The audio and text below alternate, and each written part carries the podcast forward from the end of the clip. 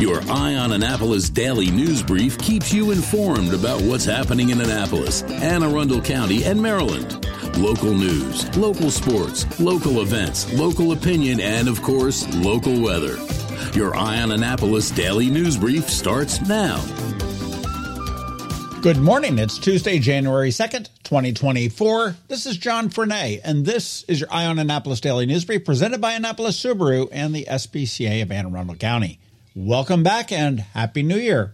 Now we all need to get used to writing and saying the new date. Hopefully, you caught up on the local news over the long weekend with our daily news recap email. In case you're not signed up, here is a link to subscribe right here in the show notes. And remember, it is local, it's free, it hits your email inbox every night at 7 p.m., 365 days a year.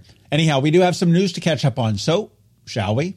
Evolve Direct and Primary Care sent out an alert to their patients on increased COVID 19 flu and RSV hospitalizations in Maryland. Actually, the Maryland Department of Health has now recommended universal masking in healthcare facilities, early treatment, prompt testing, and optimized ventilation and vaccinations. Now, Dr. Friedman with Evolve recommends fall 2023 COVID 19 boosters and flu shots for pretty much everybody.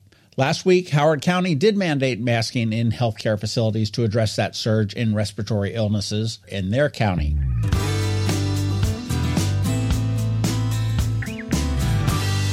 On January 1st, a bunch of new laws went into effect. Some of the biggies that will impact you that are Maryland's minimum wage has now risen to $15 an hour. It was supposed to be a tiered increase, but Governor Moore accelerated that last year. Plastic bag bans are now in place in Anne Arundel, Prince George's, and Frederick counties. They take effect on January 1st. However, the city of Annapolis does not have a ban just yet.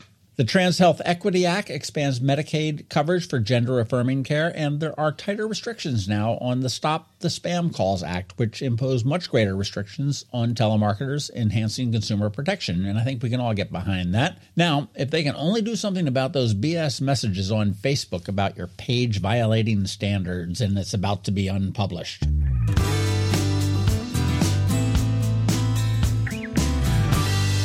Every year on Eye Annapolis, we recap the top stories that drew the most online attention, and we publish that list on Sunday at eyeonannapolis.net.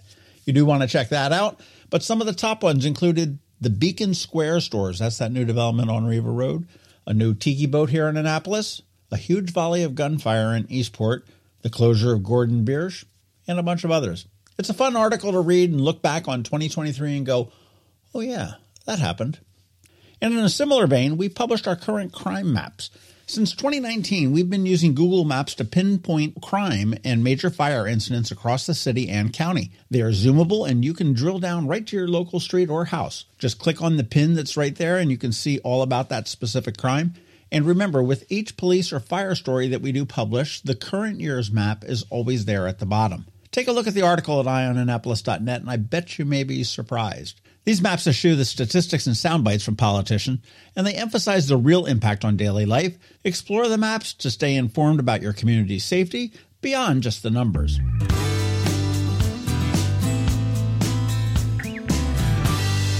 Hopefully, you caught our canines and Crosstreks on Thursday with Canalita. A real fun, sort of a Shih Tzu mix dog. She was kind of cool. And hopefully, you do have some room in your heart and home for her. If you missed it, go on back and give that a listen. And on Saturday, we did speak with Mother Dave, or Dave rather, from Mother's Peninsula Grill, and all they have going on now and in the future. Exciting stuff and never a cover. Perfect for live music, sports, and of course, food. Do give that a listen. And here's that link for the daily news recap that I mentioned earlier.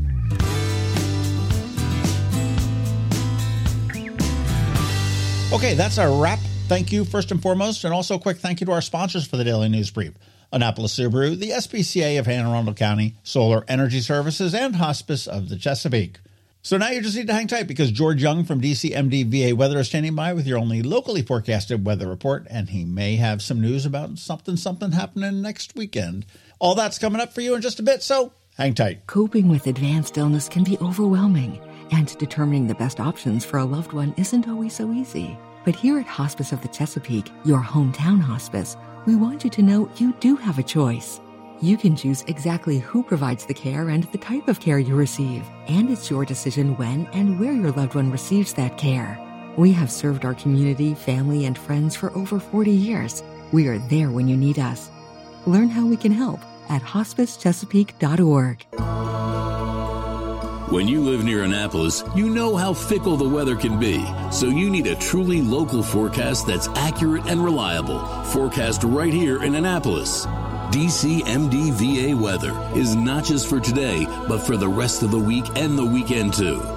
Now here's George Young of DCMDVA weather with the weather outlook for today and beyond. Hey everyone, this is George with DC MDVA Weather, and this is your Eye on Annapolis forecast for Tuesday, January 2nd. Happy New Year, everyone. Looks like we'll see colder temps by the end of the week, and it looks like we'll almost definitely have a storm of some sort this weekend, but just not sure yet if it will be another big rainmaker for the area or a rain snow mix or maybe some kind of snowstorm. Until then, look for plenty of sunshine today through Friday, with highs today in the mid or upper 40s, followed by upper 40s to maybe lower 50s tomorrow, 4 p.m. highs, with more mid or upper 40s expected Thursday, ahead of low 40s for afternoon highs on Friday. From there, the expectation as of this morning is for a storm to impact the region this weekend, likely starting sometime in the PM hours on Saturday and lasting through at least the first half of Sunday.